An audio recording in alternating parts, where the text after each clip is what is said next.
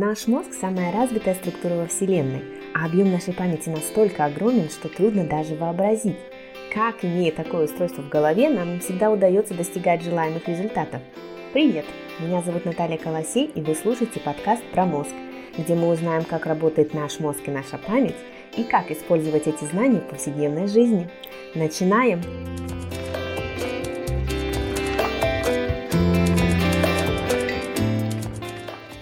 Это первая серия подкаста про мозг, и я хотела начать его с темы, которая в настоящее время особенно актуальна. Мозг современного человека работает ну, в очень напряженном режиме. Мы перегружены информацией, которую просто не в силах усвоить. Огромное количество информации в социальных сетях, в блогах, в телевидении просто не дает нам сосредоточиться. Каждую свободную минуту мы используем для того, чтобы быть в курсе дела и не пропустить чего-то важного. Так проходит все наше свободное время а мозг ничего не может обработать, зато при этом очень устает. Поэтому особенно важным навыком является умение сконцентрироваться на выполняемом задании. Что же такое концентрация внимания и для чего она нужна? Сейчас разберемся. Для начала нужно узнать, что же такое внимание. Википедия говорит, что внимание – это повышенный интерес к объекту с целью получения каких-либо данных. Концентрация же внимания, согласно этого же источника, это удержание информации о каком-либо объекте в кратковременной памяти. Именно с этим у нас часто и возникают проблемы. Само понятие внимания современные психологи делят на три вида. И сейчас мы узнаем, что это за виды внимания. Первое – это непроизвольное внимание – это то, что нам не подвластно, что заложено в подсознании мозга. Например, когда в пустой квартире, в соседней комнате что-то с грохотом упадет, вы машинально повернете туда голову. Второй вид внимания – произвольное внимание. Это то, чем мы управляем.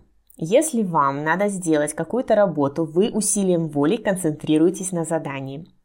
И еще один вид внимания – послепроизвольное внимание, которое сначала было произвольным, а потом перестало быть произвольным и не требует от вас волевых усилий. Это когда вы садитесь читать книгу, а она вас настолько затягивает, что вы теряете счет времени. Такое состояние называется поток или потоковое состояние. Вы полностью включены в то, чем занимаетесь и испытываете ощущение полного контроля над ситуацией. То, что вы делаете само по себе, воспринимается как награда.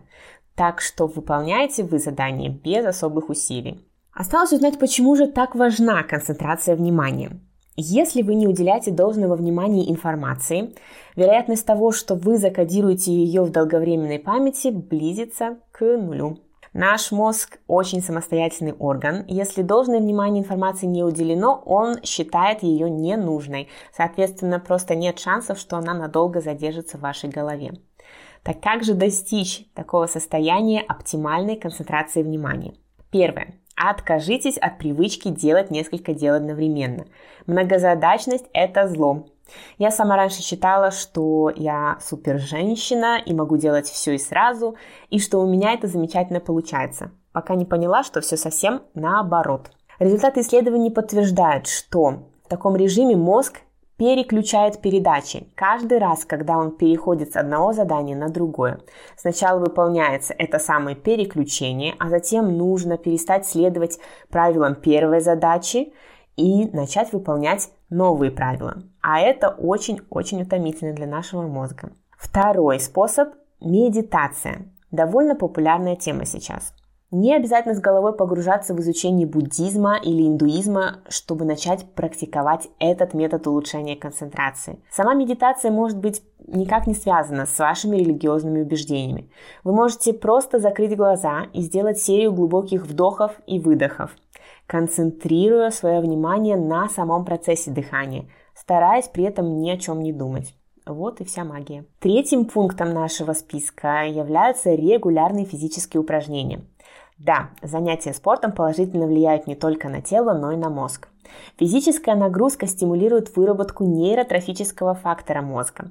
Это такой волшебный белок, который стимулирует и поддерживает развитие клеток нашего мозга. Хотите, чтобы о ваших нервных клетках позаботился нейротрофический фактор мозга? Не сидите на месте. Четвертое. Короткие перерывы в ходе работы. также улучшают концентрацию внимания. Перерывы, когда вы ничего не делаете, либо полностью меняете вид деятельности.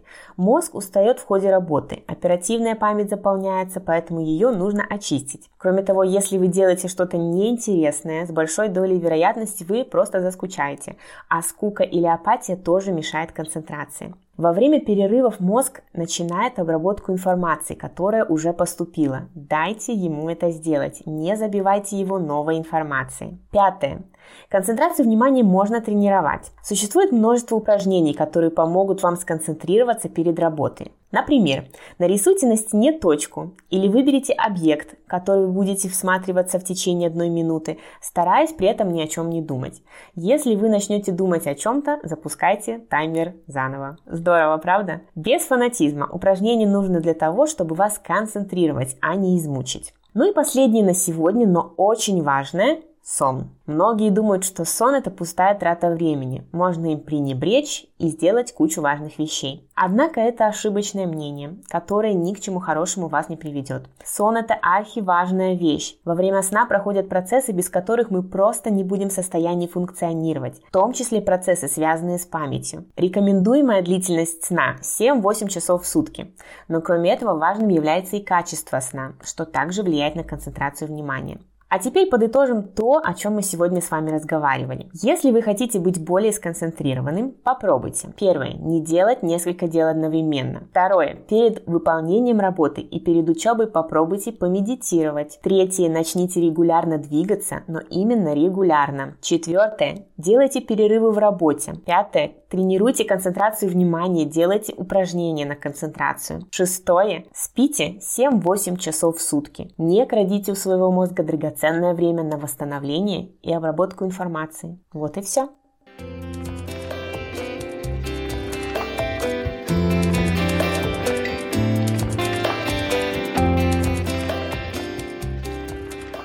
Спасибо за то, что вы прослушали эту серию подкаста. Если вам понравилось, поделитесь ссылкой с тем, кому это тоже может быть интересно.